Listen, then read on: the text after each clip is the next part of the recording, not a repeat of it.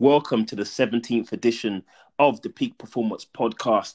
Today's special guest is a good friend of mine, Brian Belle-Fortune. He's the author of the book All Crews, which in our scene is known as the Drum and Bass Bible.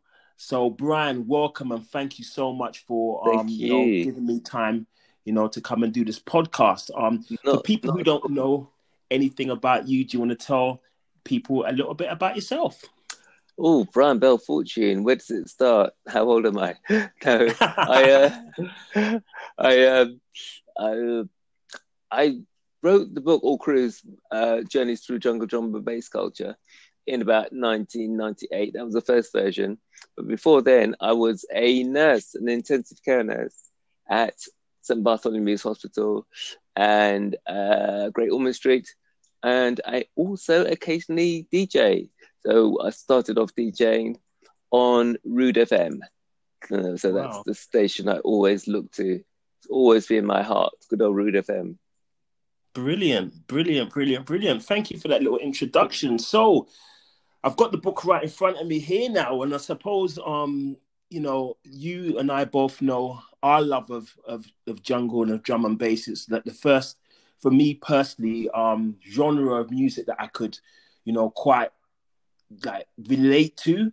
Yeah. Um, when I was listening to like American rap, I liked it, but I couldn't really relate to it. I liked UK rap like Demon yeah. Boys and London Posse, She Rockers, that sort of thing. But when I don't know this um genre come out, it just took me, man. It just like it, I just connected to it. I don't know if it was the drums or the bass lines or I don't know. It just it just grabs me by by by the heart really. So how did yeah. you come into listening to jungle drum and bass and and yeah take from there I suppose. Well, God, well I've been like clubbing. I've always loved my music, and I've been like out clubbing since I am telling my age now, but since um, the the the eighties. Although at the time it wasn't like they had like cheesy discos called Samantha's, and oh, it was awful yeah. with that kind of beery sticky carpet.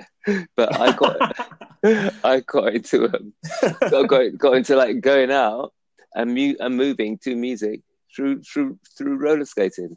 I used to be a oh, street wow. skater.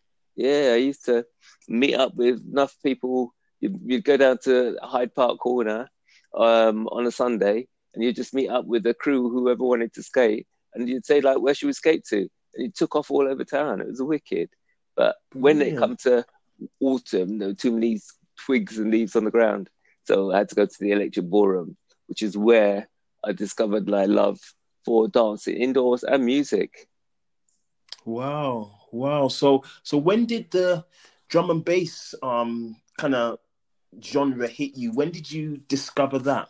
I was uh, I was at college in Sussex Uni, so down in Brighton, and just left college, just graduated, and come back to my home in Tottenham, where I'd been for like since '88. So it was a lot of wow. years, uh, and you could not escape the sounds of jungle as it was drum and bass. wasn't really it wasn't really drum and bass yet, uh, but people more yeah. looked or called it jungle and it was coming out of car windows, people's yards all over town. You couldn't miss it. And like you were saying before, it's a music that's gone straight to your heart. It was exactly the same thing. Um, yeah. I just heard the beats, could feel the energy, and it was just like that is my music. And uh, and I, I kind of I kind of think of it as as you, you've got like imagine a, a, huge rave where you got yeah that's the techno tent uh, that's the house tent and and and that one is whatever but that one there in the corner is jungle and that is my neighborhood. And i'm going there and i'm staying there. Yeah yeah yeah yeah. Went straight to my heart. I know exactly how you feel. Um so from listening to it and and hitting going out in the early days what sort of jungle raves was you going to in the early days? The early days, oh god, the early golden days. Because I went, I mean, that was I, w- I was out raving to like the Sunrise raves in 1988, 1989. Wow. Um, and then there was a whole host of warehouse raves lots of empty properties, especially in East London. Um, and King's Cross, all that, like you see it now, people do not believe that King's Cross used to be like York Way. It was a um, with uh, prostitutes and and yeah. dealers and heroin addicts, but all that, and and then at the end of that road, you'd have all the raves as well. Um, so, but actually getting into the music, I think um, I was listening to Pirate. We are listening to it on Kool FM. So that was 1994, 95, when I would say, arguably, that that Kool FM was at its best. So one of my favorite eras was 93 and 94 if i'm honest. Um mm. it, for me was just that was when it was you know they call it even the, the golden era because it was just i remember going to places like astoria and um just the queues were absolutely ridiculous. Um any memories from that sort of era from you? Well you see the, the problem is with me is up because i was down in brighton all the raves down there they were they were, they were like house and techno raves so it wasn't until I graduated and then came back to London that I heard Jungle. So I was like a year behind. So I first heard it like in '94, summer '94, I'd say. Wow, but that that that was the that that was the prime time, I think. Like, yeah, oh yeah. '94 summer was yeah. like I can remember oh my god, man, just driving about in the hot sun, yeah, and just listening to these tunes. Yeah. Like we, there's sometimes we wouldn't even have places to go. We'd just be like, car, right. let's just, yeah, yeah let's just yeah, drive and listen to this music, you know. Um, but yeah, sorry, carry on. So 93, 90, so you said 94 is when you came back to came London back and started to, yeah, um, into, uh, and I was listening to Jungle. I think once I heard it, 20, and found the pirate stations like 24 7. And I think actually I've got to give somebody a big, big up. Her name is Rachel she- Seeley. And she was one of the three directors, producers of this All Junglist documentary that um, Channel 4 showed as it was must have been Christmas 94. And it was like um, uh, a black part of a black season kind of thing and they got yeah. this half an hour documentary in there, and um, it just explained the whole scene, the mu- where the music came from, who some some of the stars were, uh, the kind of places you could go out to, to to you know to find it, the dancing. It just covered everything, and it was like right, that is that that's the map. So I know what what the territory is going to be out there, and and it made it easier to find the music and I can't, you know, uh, between that documentary and Kool FM, oh god, well, it literally changed my life. It, yeah. yeah, yeah, yeah, yeah. No, definitely. Yeah. Um, you know, I'm always, you know, I'm so grateful for, you know, Kool FM when it was on Saturday. It was Friday, Saturday, and Sunday. I oh, think yeah. it was and it, it, finished like at 11 o'clock on um Sunday night. night. Yeah. And then, yeah, the last DJ, I think was Brockie, Brockie and, Det. yeah. Yeah, and then yeah, we'd have to go Thunder and Joy, which was another oh. rave in Great Russell Street. Which Thunder was Whoa. the drum and bass room, and um, Joy was the house and garage room. So um, that was a, a Sunday night rave. I think it finished about two or three o'clock in Great Russell Street. So you'd listen to Kool FM during the whole of Sunday, Super Sunday, Super Sunday. at the end Brockie and Det would get you so hyped up that you would end up going to Thunder and Joy. and then, yeah, and yeah, wicked, wicked days, man. You know, um, in, in those days, what I found is that the music was a little bit, um, a little bit lighter, so to speak. So it, it, it was like, those more melodies, those oh yeah, yeah, reggae, reggae influences, yeah. but there was also a lot of rare grooves, a lot of yeah. soul, so it was it was really like for me anyway, it was like uplifting, you know. Well, very much so because it was music that we knew, but like re- reborn. Um, yes, yes. Uh, like it, it's it's funny. I was speaking to um to a, a big producer of this of this time, DJ SS, um, Leroy, um, and because he produced so many tunes around that time, and one of them was Black. Um, uh, was it Whitney Houston original sample? I will always love you. Yeah, yeah, yeah. Uh, yeah. And so the original I hated. I'd, I'd, like as soon as it come on, I would r- race to the radio to turn it off. But then now you're in the middle of a rave, and this comes on, and DJ SS has mixed it, in, remixed it into black. It's like whoa, right? Okay, yeah, this is strong medicine. this music. yeah, no, and the funny thing is, just talking about some of you know our DJs and producers and stuff like that is that what I what I love still kind of love about the scene is that um the fact that they would sample anything. Anything. They would yeah, sample yeah. anything. I mean like I remember um you know Evil Dead.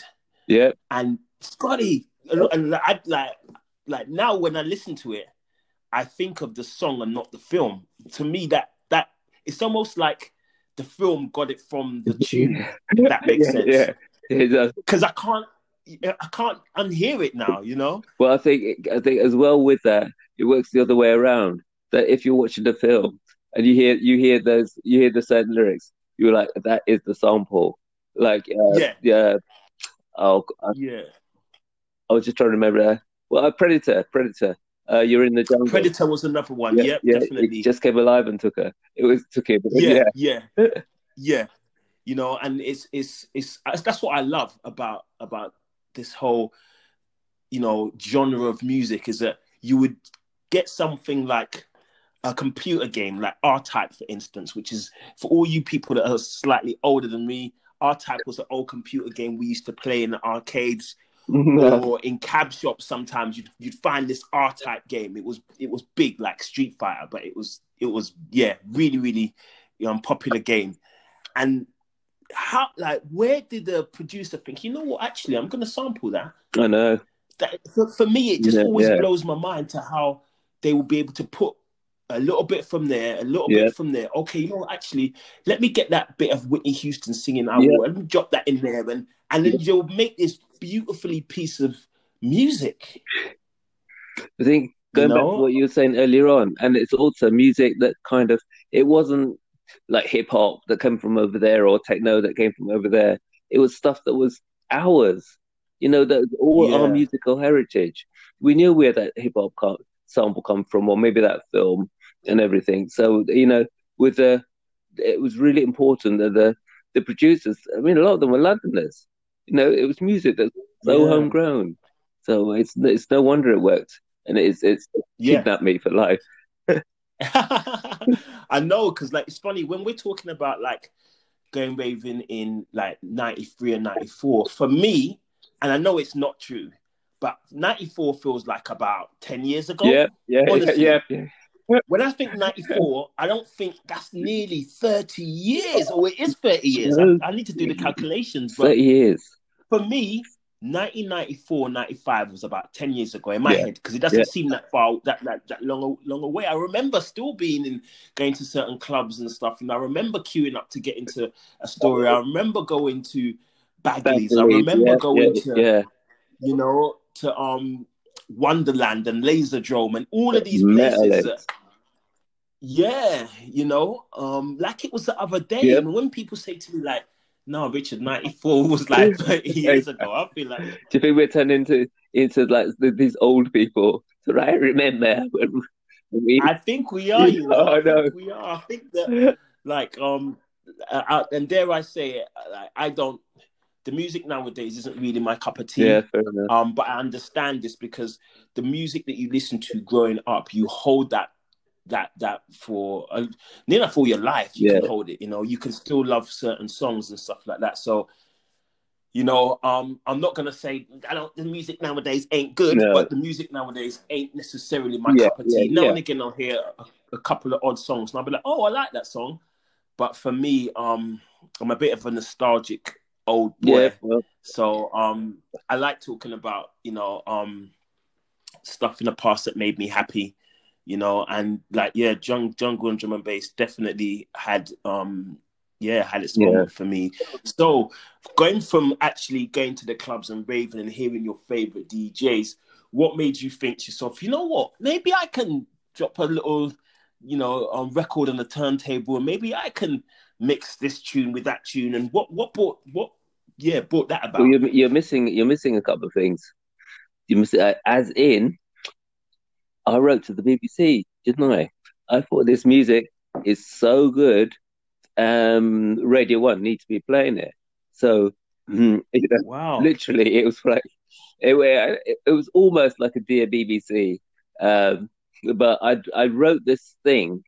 I just I just um, got inspired by the music, the beats, the energy, the people, and so I wrote this document, which I was it was going to be a letter, but now I know it was a proposal, and said to you know Radio One, this music, listen, you guys, you really need to be playing it. And the long and the short of it was that we we we got the show One in the Jungle. Wow. Yep, and, and it was the literally because um, because of that proposal. I mean, obviously, people at Radio One knew that there was different music going on, a different energy, but they they they really didn't know how to access it and how to make it a show. So like, so the show was direct is was a direct rip off from Kool FM onto um onto Radio One. Done. Wow, I, I, I didn't even know that that side of oh. it. Um, and I've known you for for a number of years. Um, so you just literally wrote to yep. them and said that I've got an idea. Yep. yep. it's um, oh, I've, I don't know if it's being immodest or um, I blow my own trumpet or whatever, but um, I just no, that's all I good. Just, um, all good. Oh well, you know me. I'm not. I'm a bit. Uh, but if See, you see, you know me, and and we've known each other all this time, and you didn't even know about that. So it's uh, I don't go around bragging about these things. But yeah, yeah. But it was like I didn't know that I was a writer. I just, you know, I just didn't know.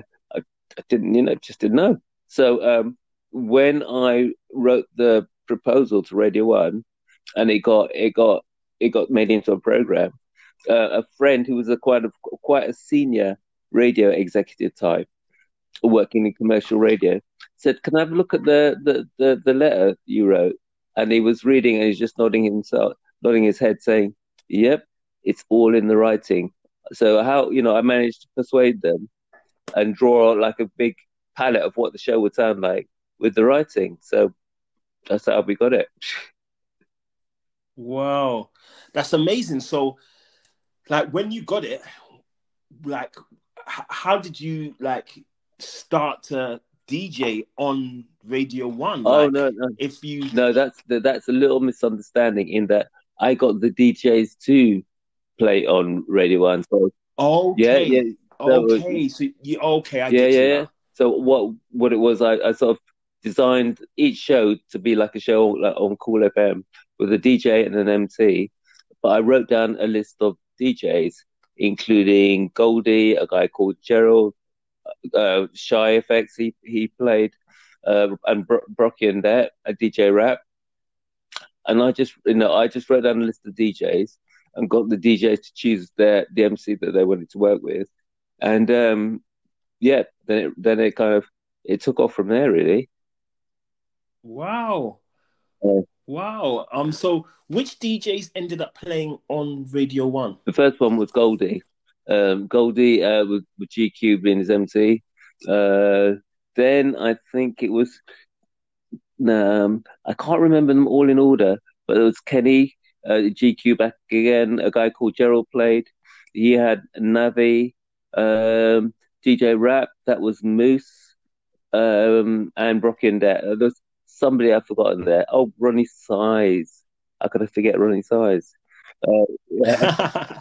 um, and Dy- Dynamite. It was it was it was crazy when you have a little idea in your head, and then you write to people, and you know there's all the um the build up, um, and it it gets turned into a show. I did I did get there was a moment when I did think, and I, am not, I'm not going to swear on this, but you know, uh, insert your own swear word.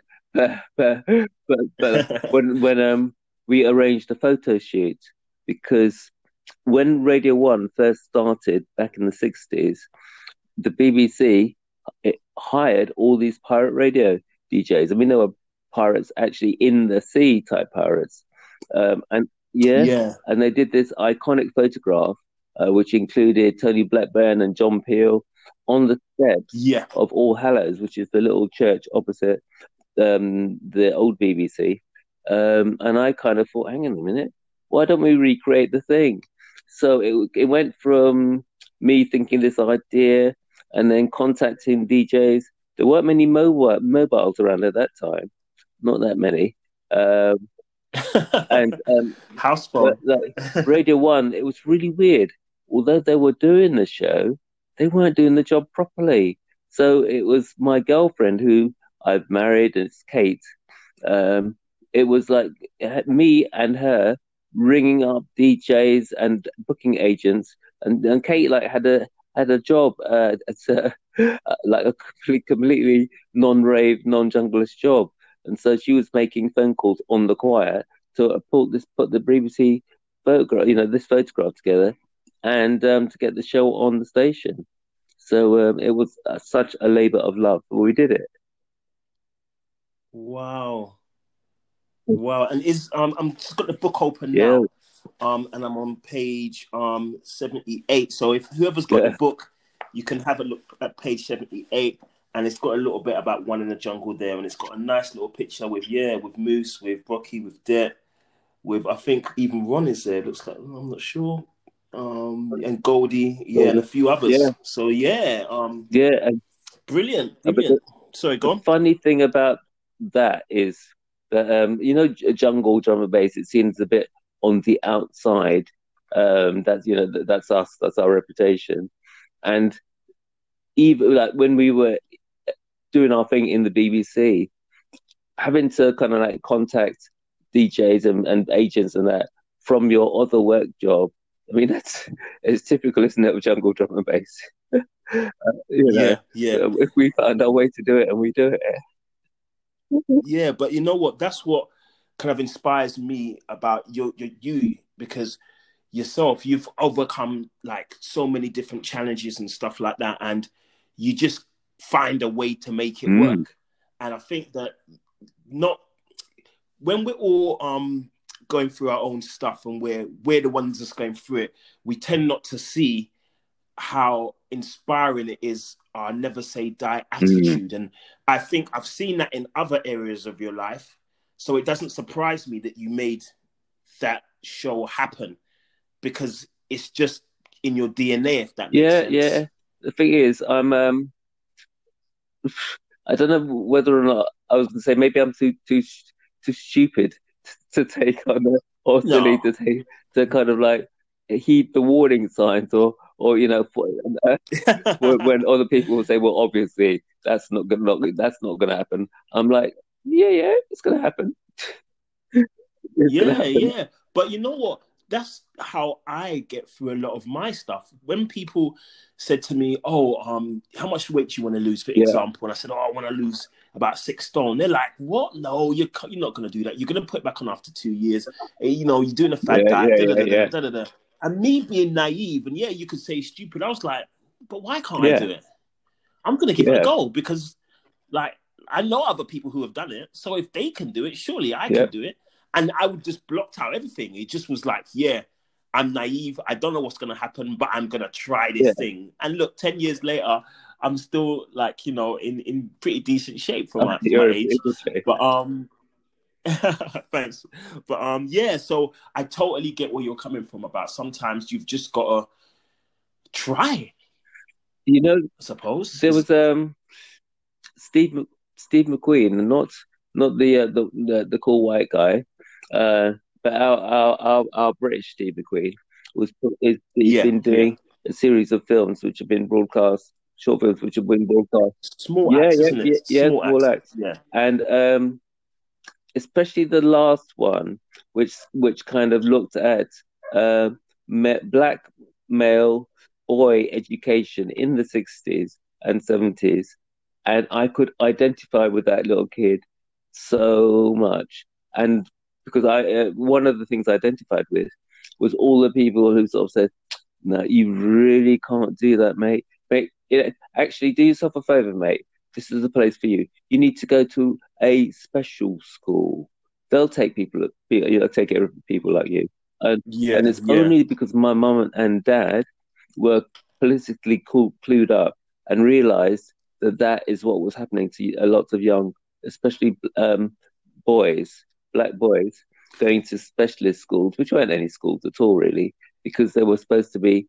Edu- oh yeah, that's all right. My pa- my parents were told that I was educationally subnormal, um, and and I think I think with you, what we're talking about is that spark in your in your heart that says, "No, I no, I ain't. I'm going to do that."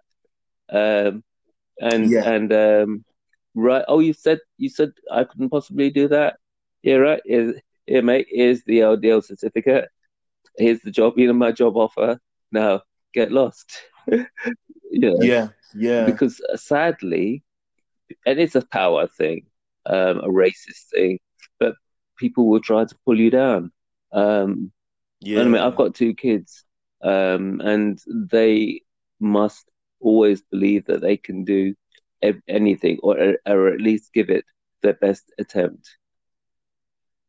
Yeah, yeah, definitely. Because again, going back to um your, you know, your situation, and this leads nicely onto the next kind of topic I want to talk about is you actually DJing. Mm, Um, how did that come across? Because again, you've come from listening to um a genre of music. You've gone from you know organizing a massive show on Radio One, um, and then now you you think to yourself, is this? I'm not sure if I'm getting it in the correct order, but is this now when you think to yourself, wait a minute, let me. See if I can have a little go at this. you know? definitely. That's that's the right.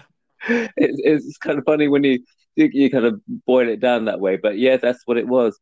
Um, but you you will find, especially reading All Crews, um, that how many people um, who became DJs, but they were dis- inspired by the DJs before them.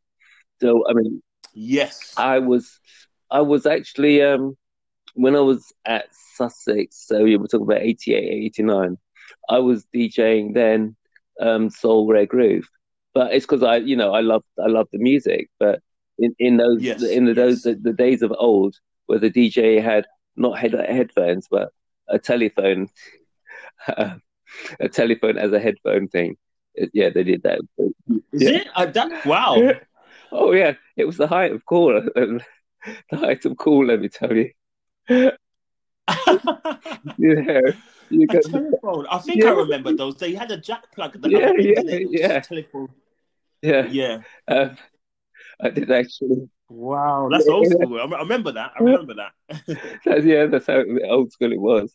Um, but you sort of get you get to sort of like, okay, I'm in this musical environment, but actually I'm feeling more drawn to the DJ than I am to the dance floor, even though you know because you've probably done several years of dancing by this point. I had. yeah, Um, yeah. and um, I'll just give a little plug out to Paul Anderson um, up there somewhere because um, we there were a lot of late eight, late seventies, early eighties, a lot of clubs like there would have been those cheesy clubs, but but at one night a week they were turned over to, to like jazz funk, and you would get all the cool people turning out. So we could really, and back in the yeah. day, it was really uh, pre-rave, so it's really about dancing, cutting shapes, mo- moving moves. And I'm gonna uh, giving a shout out to Paul Anderson, who's up there somewhere, because he was one of the best dancers I ever, ever, ever saw. Um, and you would dance, he would dance with every part of his body. Um, but he was also a DJ. So there again, there's that link: music, DJ, dancing. So I was kind of like within that. I was DJing firstly soul rare grooves, um, and then like when I was at Sussex University, we, there were like we were the first year that that there were actually like raves. So, so um, we we, we had we had uh, raves in the most unsuitable places, but that's what rave culture kind of was. Um, and Yeah. and I would I had I had a there was a an outfit there was two of us called Rare Ecstasy because I would play the rare groove. My DJ mate who was a tex the techno mirrored the kind of ecstasy cult- culture at the time. and um, Yeah. yeah, we used to ram out places. Um, and, and it was only after getting involved in jungle and then getting inspired by seeing all those DJs, like you know, close in the same room when I was doing one in the jungle. They inspired me, um, and the greatest inspiration was um, and still is Kemistry and storm. Um, Yeah. to sit, I was interviewing them for the book, and they and they told me, uh, they told us how you do it, how you get to be a big DJ, how you put in the hours. You know, you do the, the bedroom mixing thing, playing out tapes, send them to your friends who say, yeah, yeah, yeah, all right then, uh, but not very good until you get better and better. Then, as you know, you start playing parties, um, and I was on Rude FM as my I played other radio stations, but Rude was my first one and the best one. Um, you know, you start off at playing the, the graveyard slot at the three, four in the morning, and over the years, kind of get better.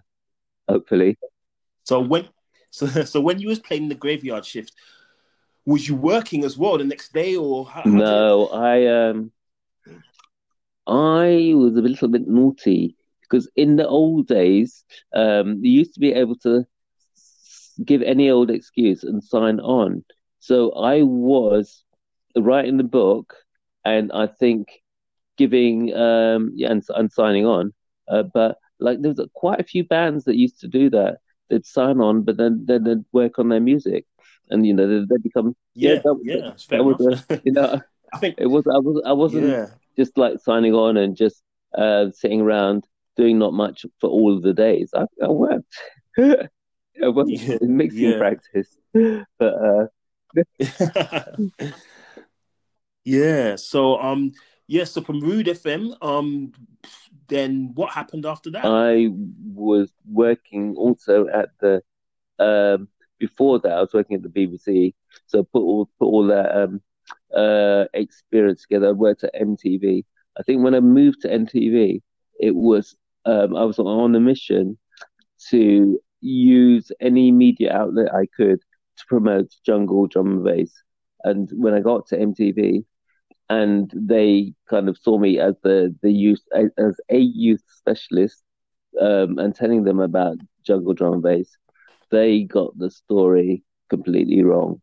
You know, they were saying like it was a black male, it was only a, a black male music genre, um, and I, oh yeah, definitely, definitely. In fact, uh, that goes to show you how out of touch they were because there was a different rainbow of colors when that's what I loved about going going to these raves is that you'd see someone uh, uh, a Chinese guy you'd see a white guy you'd see someone you'd see you see all different types of people. You see a guy wearing a Mhm. cowboy hat and boots. You, any like everything was just Mm. cool. No one everyone went out to dance and fun, yeah. fun. So it's yeah I'm surprised and that's what no, they there- they um it's, uh, I, it, I kind of feel feel I'm I'm just um, using the same old boring terms or language or references, but it was kind of they had an image of black men and the black men music, um,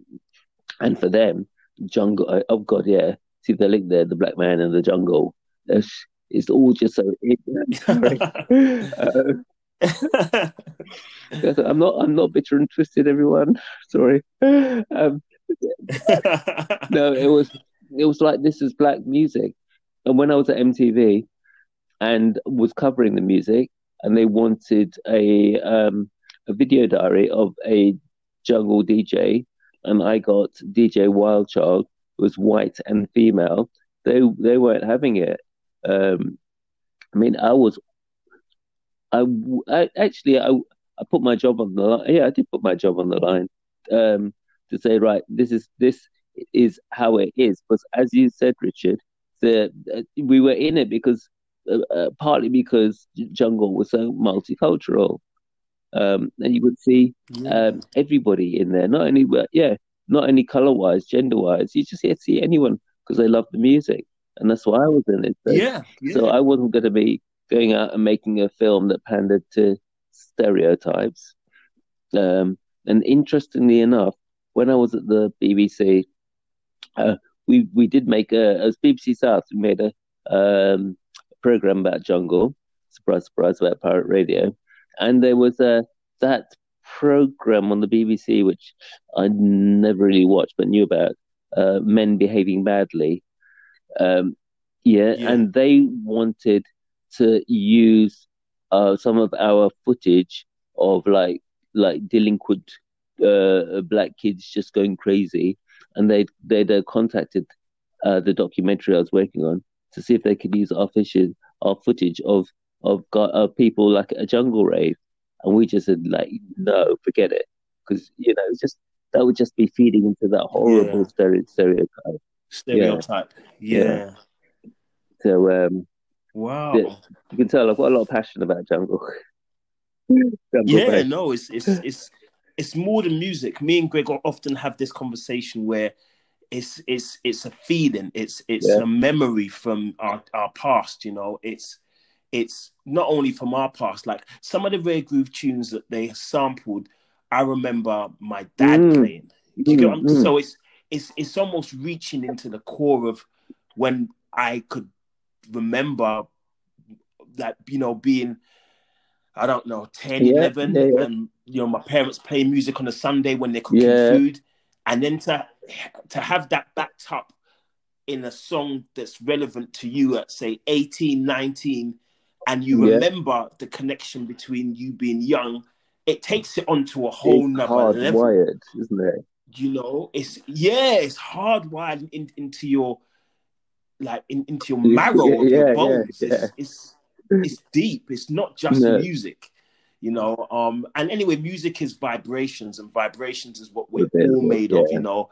So that's why I think we connect so well with this because it's it's just a vibration, man. It's just a vibration, you know. Um, so yeah, where I met you was um at the Sun and Bass Festival when um to be honest with you, at that point, then I I didn't know, you know, about the drum and bass Bible All Crews um, book, um, and I just saw you for the first time, and I just thought like, yeah, let's let's you know hear what this guy's you know gonna play on the um on the beach, and one of my um I think was it on the yeah.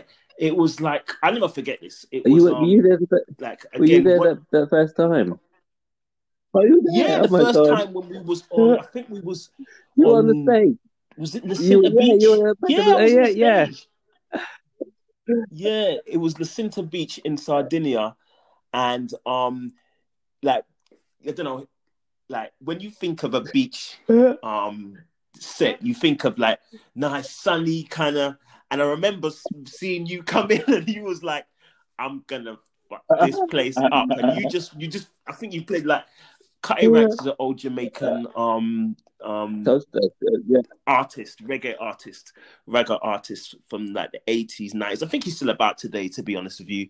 And I remember you just dropping this tune, and the everyone on the beach was just going crazy, and I was like, okay, so this is the direction we're taking it in. And from that moment, it was just like wow. And for me, like I said, I'd never heard you play. I didn't know much about the book. It was my first time coming out to Sun and Bass. And yeah, that was my first oh, memory of you just absolutely destroying this beach with like this music, which was like, whoa, like these guys got the appetite for it because everybody was going crazy. And I was like, okay, okay. it was quite funny because um, so, yeah, because the promoters, it was the first. I mean, I, I, I tell the story and I can't actually believe in myself because it was the promoters who that um, uh, who were putting on Sun and Bass who um, who came up uh, Martina. Uh, she's one of the head honchos. And Stefano, hello. Where would we be without you? But there were um, they came up with the idea of doing doing like having sets. Uh, uh, watch my pronunciation. Set on the beach. Um, and um, and I was the first DJ on, and they were like these. De- they would, they'd set up the decks, but they were worried that the wind would blow would blow the vinyl, uh, the needle off the vinyl, because it was all it was all kind of it was the first time, so it was a lot of it was makeshift. I think I think they had to stop one of the speakers from falling into the the, the crowd. yeah, yeah. The bass was just knocking the. But um, yeah, it was so, the first time I'd done this, and it wasn't the first visit to Sun and Bass. Well, the first, I played first at Bal Harbour, but um, I'd come home and I was telling one of my mates who's much more in the house techno scene, and she said something that really rubbished our that spiritual feeling that we we, we share about jungle drum and bass, and um, and so when I got to the beach that day, I was kind of I had anger, I had anger buried. yeah, so I was playing a set of that. Yeah, the yeah that the, the typical what you, what you would have thought of as typical beach setting, sort of like um a bit was it Logical Progressions, that kind of sort of drifty ambient ambient yeah uh, ambient vibe, and then and then and then it just came alive, and the jungle took him. yeah, it was. It, it certainly did. did I, I, was like, no, did. no, no, this is all wrong. Get, this needs to come off the decks. This one needs to go on the decks, and people need to know. And, it's like giving people medicine, you know. It might not taste nice at first, but it makes you better. And that's what I felt you were giving the crowd that day was medicine. It was like, take, take this; it will make you feel good. Well, the, you know? the thing was, I mean, like there was, I've seen some video footage, and there were these three lads. There were just these three lads. I put the music on, and they were dancing away right up near the decks on the beach, and then it just built and built and built. Um, I think yeah, there was a Cutty Ranks. Uh, um, I think the one that really destroyed the place, or it's or it's uh, is one that one that we've still got a film of, a section of. Um, Odyssey. When I when I when I played that, because um, um, Mark System he is and now a very very talented producer, but we know each other from back in the on the Rude FM days. Um, and and oh, wow. I and he stopped he stopped emceeing for years. Um, and I didn't realize that, but I, I asked him to MC for me, and he says, you know, I wouldn't really do it for anybody else apart from apart from you. Um, I, actually I am just remembered I'm DJ Zion. Like my son upstairs, he's called Zion. So whenever anyone calls both uh, me Zion, he looks around as well. It's quite funny.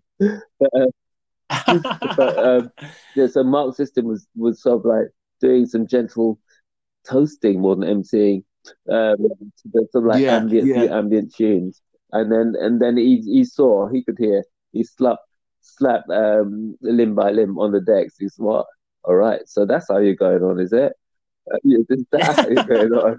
But yeah, mate. yeah, yes, mate, you got it. Let's let's go dark, and it was great. Yeah, it was. It was, man, and that that was well, my introduction to you. And then, um, yeah, roll on every year. You you you know you was asked to come back, so obviously they liked that sort of um flavor that you you you gave them on on the beach that day. And yeah, you've performed at um different venues in Sardinia, um, which for me, um, I've got the poster um, behind me as I sit in my front room because I had it blown up as big as I possibly could. So it's massive on my wall um, of a moment that we all shared um, that was absolutely phenomenal, is the only word I can really use to describe it. And I want to big up James Burns for taking um, yeah. the photo because he he he he he took a hit for that one because like if he was in the picture, it would have been a, it would have been an yeah. absolute rap. But the picture he captured, and I'm probably when I post the um podcast, I'll post the picture that I'm talking about now. And um yeah, for me, you can see the expression on everyone's faces, just what how special that moment was. And you know, that's why I got it blown up so big. So you could really see everyone was just it was it wasn't faked, it wasn't staged, it was just JB doing what JB does, capturing moments that just blow your mind. And that for me personally, um, you know, selfishly, was probably the best set that I've seen us collectively play. It's the best. Um, I don't. Mm-hmm. I just don't know. Well, it just really, you, for me, you've missed the stage. But you, you missed the step in that me just DJing on my my own, as as you get lots of DJs there who do DJ on their own, that I had given, I had asked them for some extra time, and then given some other DJs amongst our crew space to play. So instead of just yes. play, uh, just me playing, because I played, uh, you know, done done damage at the center, played played Ambra Day, Mental, uh, Bell Harbor, yeah, done that. So I'm thinking, well, you know, actually, I can. I, well, what my my my mates are wicked DJs. Maybe some of them could play, um, not not not just me. So by 2017, we'd become like the all crews crew, and uh, yeah, yes. So I played yes. the first set, um, and then was it Richie Staunch? Yeah, yeah, yeah. And the whole thing was that by this time we we had a logo. We've got to big up Nadine in Berlin and Jan, a whole and a whole Berlin crew. But Nadine brought yeah, yeah, Dan, Dan um, the whole Berlin crew basically. Yeah, I've been Dan. Hello, Dan, out there. We did celebrate our 25 years of raving together. Uh,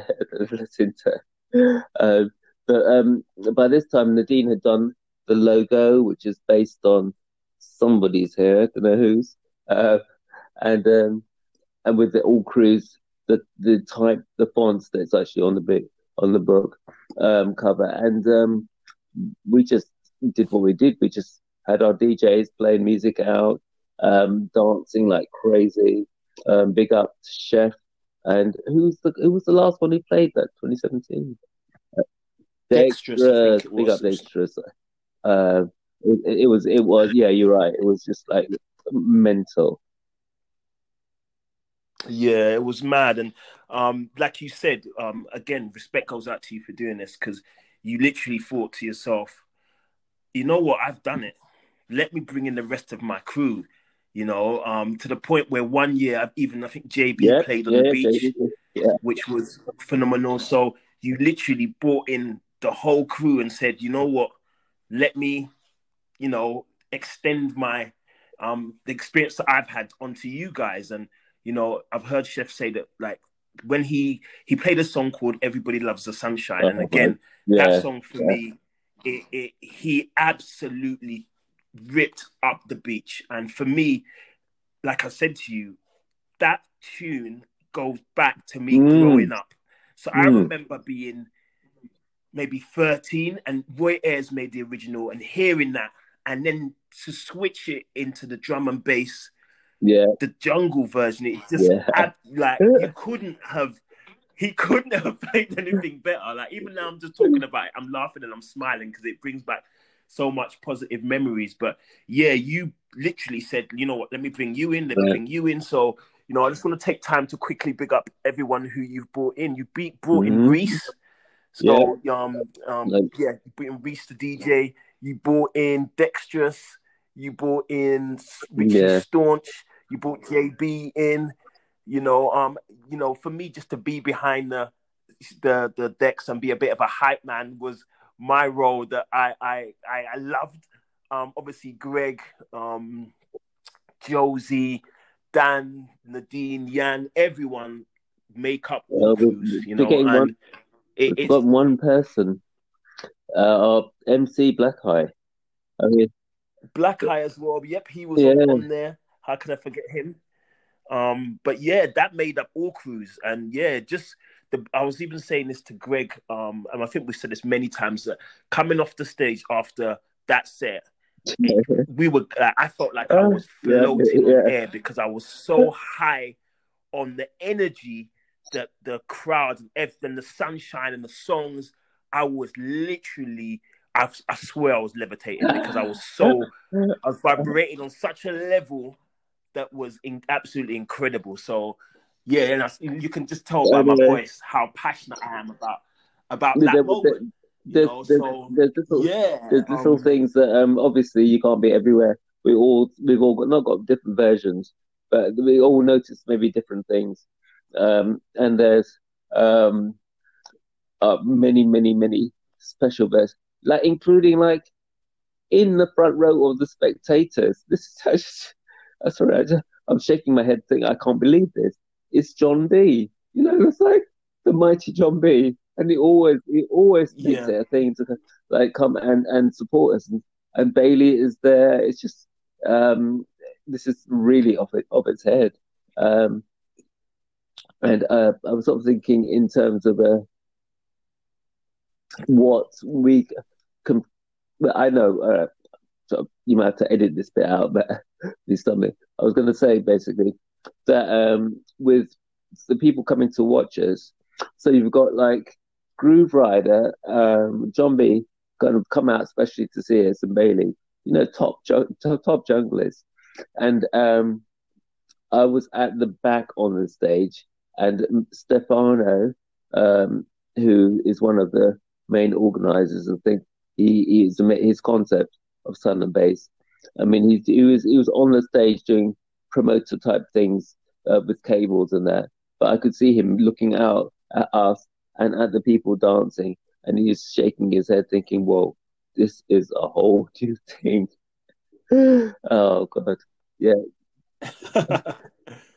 completely. Yeah, no, it, it, it was it, it was it was an emotional time, man. It was an emotional time, and and yeah, that's kind of how I always re- like remember our last um that was the last time I went. Oh, is it right? But, um, fingers fingers crossed because of this yeah. whole COVID thing. We were supposed to go all last year and and and you know do it again. Um, but it didn't happen. So hopefully next year, 2021, um, yeah, we're we're gonna go to yeah. the beach or wherever um it, we are, and we can play our music and vibe with everyone, and and yeah, show people in reality just some of the stuff and some of the, the you know words that we're talking about now. We can make people actually yeah, see. Well, that's what it's, yeah. What it is all no, about. That's really good that you sort of mentioned that because what people can't see because it's a podcast is that um, I have MS and I, am I like in a in a wheelchair, so I like live, uh, don't sleep in a wheelchair, but uh, DJ from the wheelchair um, and uh, write, do lots of my writing for all crews for from like from the wheelchair because I, I have multiple sclerosis, so I kind of just sort of live life and do carry on, um, not in a all mustn't grumble kind of way, but like seize, you know, seize the opportunities that life life still gives gives me. Yeah, but that's like you know, I, I can't even put into words like how inspiring that is because I I I learned from you. You know, there's um there's, there's situations that I I've been through and you know, sometimes I find myself thinking, oh, why, why me? Why this? Why that? And I have to kind of mm. correct myself and think, you know what? No, it's an opportunity. Like, where, where's the opportunity? Like in this lesson, what can I do? Let me control what I can control. And when I see you and how you conduct yourself, like it's almost like being in a wheelchair didn't stop you from playing that music. Yeah. It hasn't stopped us from um, going out to clubs and raving, yeah, yeah. you know. Like sometimes I'm like, Brian, I'm gonna go back, you know, I'm tired. And you're like, uh, I'm I'm got more energy. I'm like, how how's Brian got more energy than me? And I'm I'm I'm, ready to go to bed now, you know, and um yeah, just just it's it's it's just a phenomenal thing just to see the way you conduct yourself and like you know you don't think oh my god I've got MS I can't DJ you're thinking I've got MS. I'm gonna go harder than anyone else because I, because I, I, don't care, you know, and and that's you, you what you, I love you about analyze and, my beats. yeah, but it's that's that's that's what I see. It's almost like yeah. you know how how how can I go harder? Yeah. Like, and yeah. that's what I see. So you're, you know, you're you're people. A lot of people when they saw us on the beach and performing and stuff, they don't see the back work that goes behind it, like you know, you like picking all the tunes and oh, have I got the right song or maybe that one after that one. I've been in the villa with you and seeing you like, mm, okay, that one will go well with that, yeah, yeah. and yeah. you know, you're all the planning that goes behind it, and then you know, then you have um Jan and like Nadine who are either side of you, helping you. One put a record on, you mix it, then you take it off, they put it away in the sleeve, and there's a lot of work that goes behind what you do, you know, but a lot of the punters or the people who are there to rave or to dance, they just see you getting up and mixing and smashing it. Yes. But I, I, I kid you not, there's a lot of behind the work scenes. I'm glad, yeah, I'm glad that, you, you know we all we all come yeah, together. No, I'm glad you know? have actually mentioned that because um, our lovely, lovely, lovely friend MC Fats. So I didn't say MC Fats. Honest, Fats. Edit that out. Fats, Fats. He said, um, he said, I've seen you guys. Oh, he's been telling me. Um, and he says, I've seen you lot in action. And like, you know, they involve you in everything. And like when um when like JB and the man stem there like carried you onto the beach so you could all see the sun come up together and that you know that's yeah. Just us. Um but and yeah. it, it is yeah. support I think it is in life it's so important to to surround yourself by real friends, real people who are prepared to, they've got your back. Um, but also that you can contribute as much as you can do yourself. Um, I yes. think that's um, like all crews. You know, we literally have got the t-shirts that are from the book has been written, and it is every. And um, from me, my point of view, is that everyone enjoy, take part, support, do the right thing. Um, uh, you know, I could go on and on and on for ages, but yeah, um, yeah, yeah. Uh, I'm glad. You know, yeah. there's a lot of theory behind it all, but then 20, 2017 on the stage, this is where it all comes together. You know, all our energy yeah. was on display, and uh, again, big up JB for capturing that um, throughout the years. Yeah, yeah, and you know, like again, just just to touch upon what you just said just a little bit is that what one of my first experiences at Sun and Bass was I'm so independent and I'm so used to doing stuff myself. And when like we went and came to the first came to the villa, it was like, okay, guys, um, like the German guys like, right, we're gonna cook. Do you want to do that? Mm-hmm, everyone mm-hmm. did something towards helping. So I don't know, Nadine made some hummus, which I always go on about with um, rosemary, and it was just so freaking yeah. amazing. And um, I, I, I, need to visit her, or she needs to come over here to um, make some, or send send me some because I swear that. No, you got to go to Berlin though. Yeah. yeah. I know, I do, I do. I do. I most definitely do. I've been saying I'm going to go for a while, to, and, and yeah, life. Up the whole the whole Berlin crew. Um, again, the people, their spirit, and uh, Berlin's another place that um that really changed my life. So um, and I'm so, so glad because at one time we were like in the Cold War. I mean, like Jan was was was he's, he comes from like East Germany, communist, state communist country behind the wall, and all those barriers have come down, and we are you know, raving the crew together. Um, so big up the Berliners and, and, and especially Jan from originally from East Germany. Wow, yeah, no, I, I got so much love for them guys because they, they for me really brought the whole family, you know, spirit. Like everyone, when I talk about Sun and Bass and about us going out there, everyone thinks it's just like a raving yeah, holiday, but we had yeah. some really deep conversations over dinner. Yeah. Um, you know, just after we've had dinner, it was getting dark and we just sit on the porch and we just talk mm-hmm. about life talk about you know spirituality talk about all different things so it wasn't just like it's not just a holiday where we'd go you know raving and burning yeah. the candle at both ends every single night some nights we didn't even go out we would just sit down have a glass of wine and talk and yeah like i said the the the german guys taught me that kind mm. of family you know kind of feeling because it was like no richard you sit down I'll go and um, you know, um, make the food, or I'll dish up your plate. And I'm like, whoa, this is this is different for me. Like I, am so used to getting up and getting yeah, my own yeah. plate to have someone's like no ego, no, nothing, no. bring me a plate of food and stuff. And do you want more? And it was beautiful. And then we've got um brother Staunch, Mm. Richie Staunch, who would be the guy making the, The cocktails because at that time he worked in a bar. So he yeah. would go and get all the lime and everything and make us cocktails. And it was everyone brought Mm. something to the table to have this massive family sort of energy. And like I said to you, it wasn't like you know, but it wasn't to all the listeners who think that it may have just been us going out raving and getting hammered, um, you know, twenty four seven, which did happen on some Yeah. nights. But um, um, yeah, it was it for me. It was more like a family vibe. Like you know, I've got pictures of us that I'll never delete.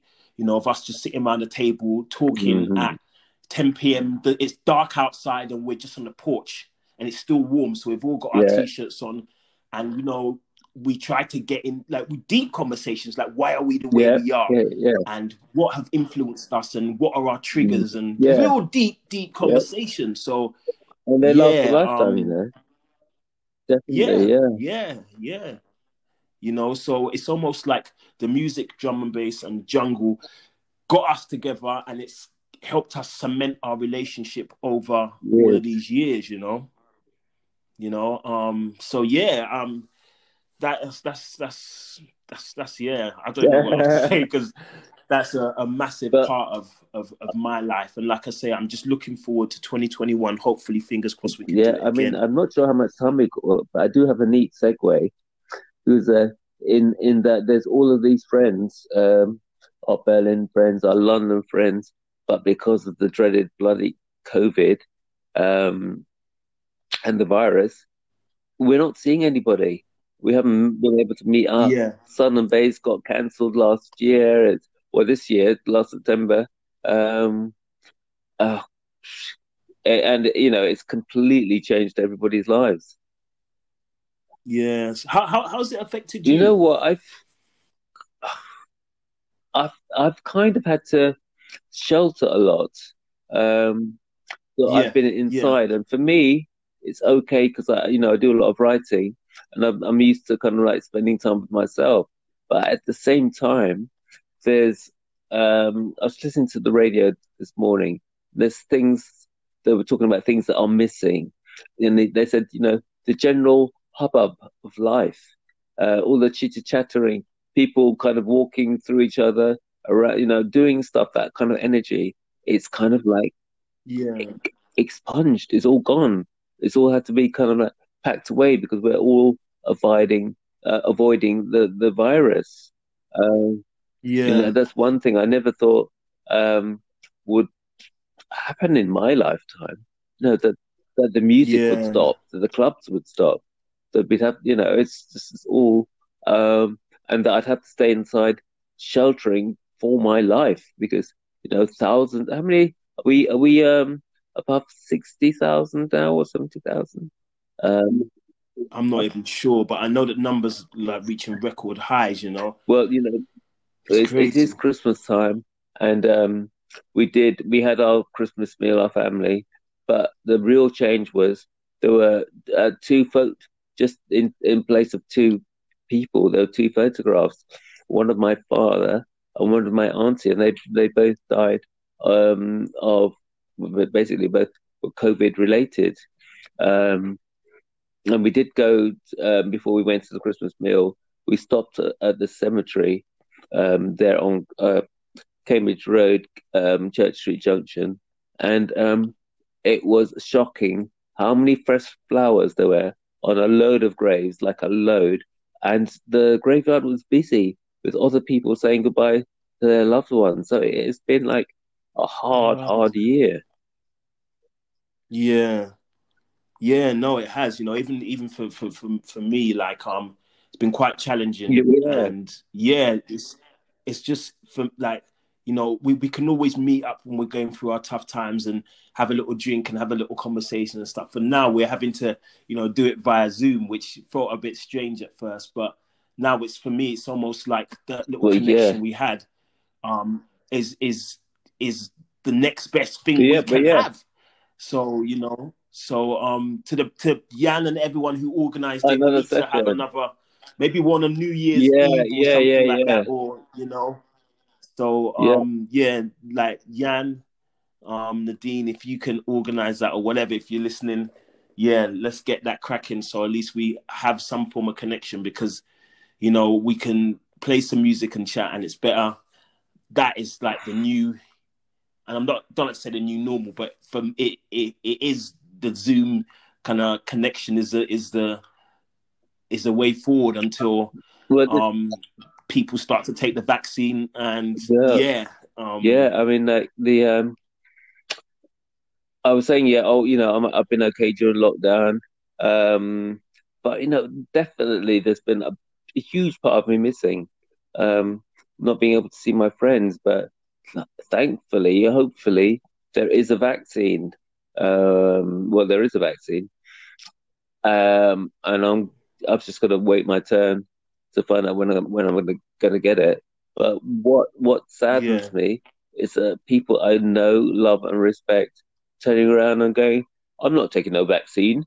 and being really it's suspicious. And, yeah, yeah, yeah. It's, it's it's a touchy, touchy topic that one because um for me, I want to know why people don't want to. Well, I kind of know why because. Um, but, but we, no, know, it. it's almost I'm like, but we don't. Uh, we don't understand right. on. Uh, accept the reasons that they are giving. we're getting. Oh, giving oh no, we're going to get horribly yeah. political. Yeah, yeah, but you know, it's it's you, it's people that are spreading secondhand information via social, social media. media I think a, I think a lot of people have seen something. Wow, that must be true, or you know, and then just believing it, and then they'll repost it or reshare it, or they'll say they're not getting it, and it's just it's grown into this huge monster um, of people not wanting to get it, and all of these people who, well, not all of them. So that's quite yeah, a sweeping yeah, statement. but um, some people who um, uh, are saying they're not getting it, they've had mumps, they've had rubella jabs, they've had all of these jabs when they're growing up, and they're still here, they're still alive. So mm. I, I, I don't understand why. Well, I do mm. understand because yeah, they've been they've absorbed stuff that has led them yeah. to believe that maybe there's some sort of tracker yeah. or okay. something in, in in these things. And like, you know, if that is if if you believe that, then you know, um, I'm and I'm not ridiculing you. I just think that um, but, I mean, uh, it's it's a difficult one to untangle. Uh, if if you try to take on the conspiracy type theory of people. Or yeah, that's yeah. why I'm not ever going to go there. I know, I know, I know. yeah, go there because... the thing is, there's people I... talking about afraid of mind control and Bill Gates and that. Look, Bill Gates has had I had our, a software in our homes for literally for decades. Uh, you know, I don't think it needs, needs, to develop new technology and microchips to to control us. Um, but it, yeah. it, it's it's I, a lot of I mean, uh, uh, we did we touched a bit on my DJing and my writing, but my original love passion was as an intensive care nurse, and I've got still friends who are out there in the field. People are dying. Forget your social media, blah, blah, blah, blah, blah. You know, they're zipping people into body bags, and a lot of this was preventable. Um, not not wearing a mask, wrong going to big marches without, without not social distancing, also wrong. Um, and um, I'm not trying to pull any seniority. Just look at the deaths, you know, and and, and yeah, um, there are things that you can do uh, to keep yourself and your family uh, alive, and, and definitely, I feel that taking the vaccine is one of those things. Um, and forget a lot yeah, of the yeah the, the conspiracy theories. Yeah, yeah, definitely. Um, it's a strange one, but like I yeah. said, like it for me, this topic is like sometimes talking about religion, religions yeah. and stuff because people are, and, and, and football because those are some things that sometimes you you you can't really touch upon because people are so passionate about it that you know that the you know. But for me, um, I heard this saying the other day that kind of touched a a, a a, spot for me. It said that um, COVID is like racism. People don't believe it exists until it happens to them. Oh, And- good. I find that so true because, like, unless people, some people don't know anyone who's died from it, or they know someone who on TV or someone who blah blah blah, cousins, friends, uncles, auntie, whatever. Yeah. But when it hits home a lot closer, and you know that person was Yeah. healthy, or they had a few underlying issues, but COVID got them, then that's when I think people will start to Well, be like, I mean. I, to- You I do have to um, respectfully um, mention my father because um, if I say he's 90 and he died, you're like, oh, well, he was 90. Uh, this was a very, very fit, fit man who um, you were, if he said he was 70, you just about accept it. Not walking with a stick, straight back, um, had all his marbles. And then in February, he died all of a sudden from being very fit and healthy to like dying. And in February, we were just ahead of the curve, um, or the main, the main, the main. uh, A lot of people getting infected in Britain, um, but the virus was definitely here anyway. Um, and you know, I can't. I hadn't. yeah, I've had my own pa- painful experience of that. Um, he definitely Yeah. died of COVID. Um, but yeah, because he he wasn't diagnosed with it because uh, he was slightly ahead of that curve or the main thrust. But um, looking at the coroner's report, reading between the lines, that's definitely what he died of. And and people, yeah, okay, you can intellectualize why and cons- conspiracy theorize why you shouldn't have the vaccine, but there are dead there are deaths every day. But is it like five six hundred people still dying? Um, and yeah, if uh, if I am a bit biased in that I was a nurse, so I'm into the whole Western medicine thing. But if you doubt the efficacy or effectiveness of viruses, go onto your phones now, get images, and look at a person with smallpox. Just that. Just look at that person with smallpox. Are we? Are they covered, covered, covered with huge, great big bo- bo- boils and um, boils and spots? And they, would, a lot of them died until they had a vaccine. So um, if you can't look at the figures and think, right, there's with corona, all right, so many people are dead of corona. Just look at a photograph of somebody with smallpox because a vaccine stops that, stopped all that. Um, yeah, yeah, sorry. Okay, yeah. very, No, very, you're very spot heavy there.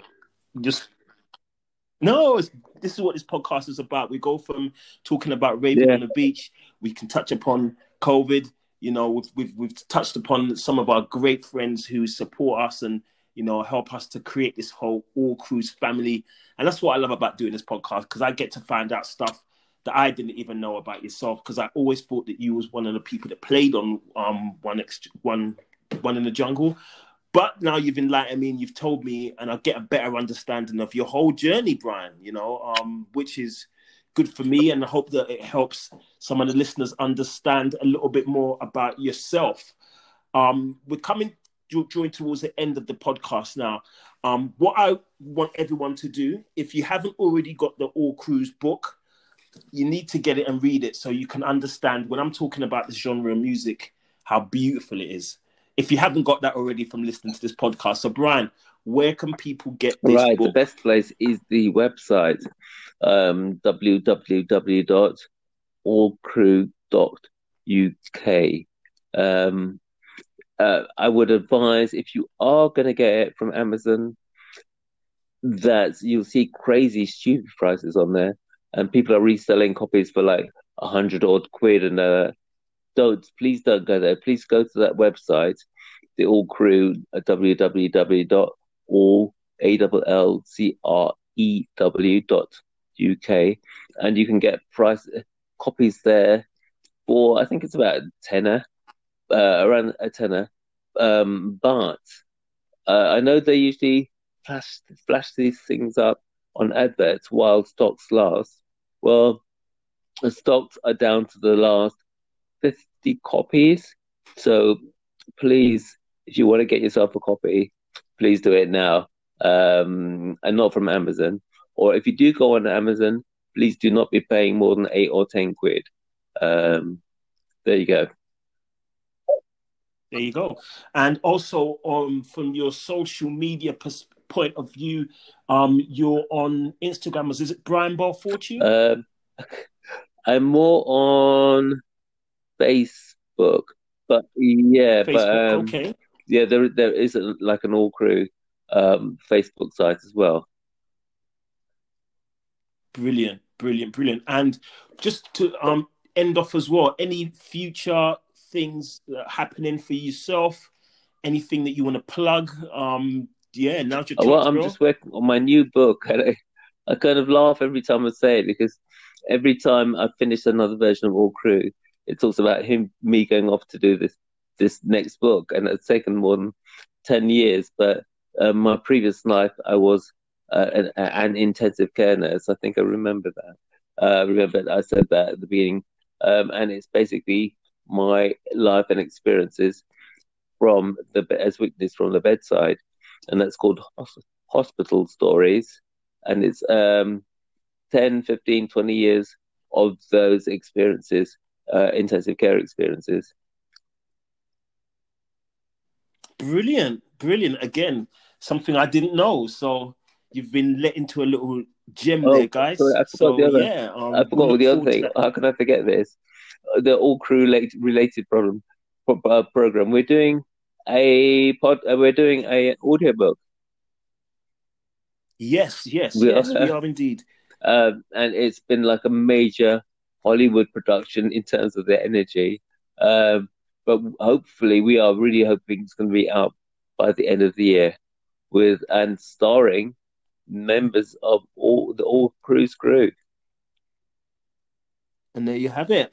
Another exclusive for you guys. So, yep, not only you're you going to be able to read the book in paper format, but you're going to be able to listen to the book, and you may even hear some names and some voices that you know and love. So, look out for that as well. Um, yeah, Brian, thank you, thank you so much for taking the time out for being my guest today on the last podcast of 2020. 2020. Yeah, so this will be the last one that we're going to drop. Um, guys, have an amazing 2021. Um, you know, stay safe. Um, and yeah, just keep smiling. Things will get better and we will get through this. Brian, any last words from yourself, Oh, sir? Uh, really, um, a happy and safe new year. Really take care of yourselves, people, and um, yeah, check out the check out the book from that site because it's once it's gone, it's gone. We are going to be doing an update, um, but um, for the now, yeah, just get those last few copies. There you have it, guys. Um, I'll be putting a link for where you can get the book on um my Facebook or my Instagram, so you can get yourselves a copy.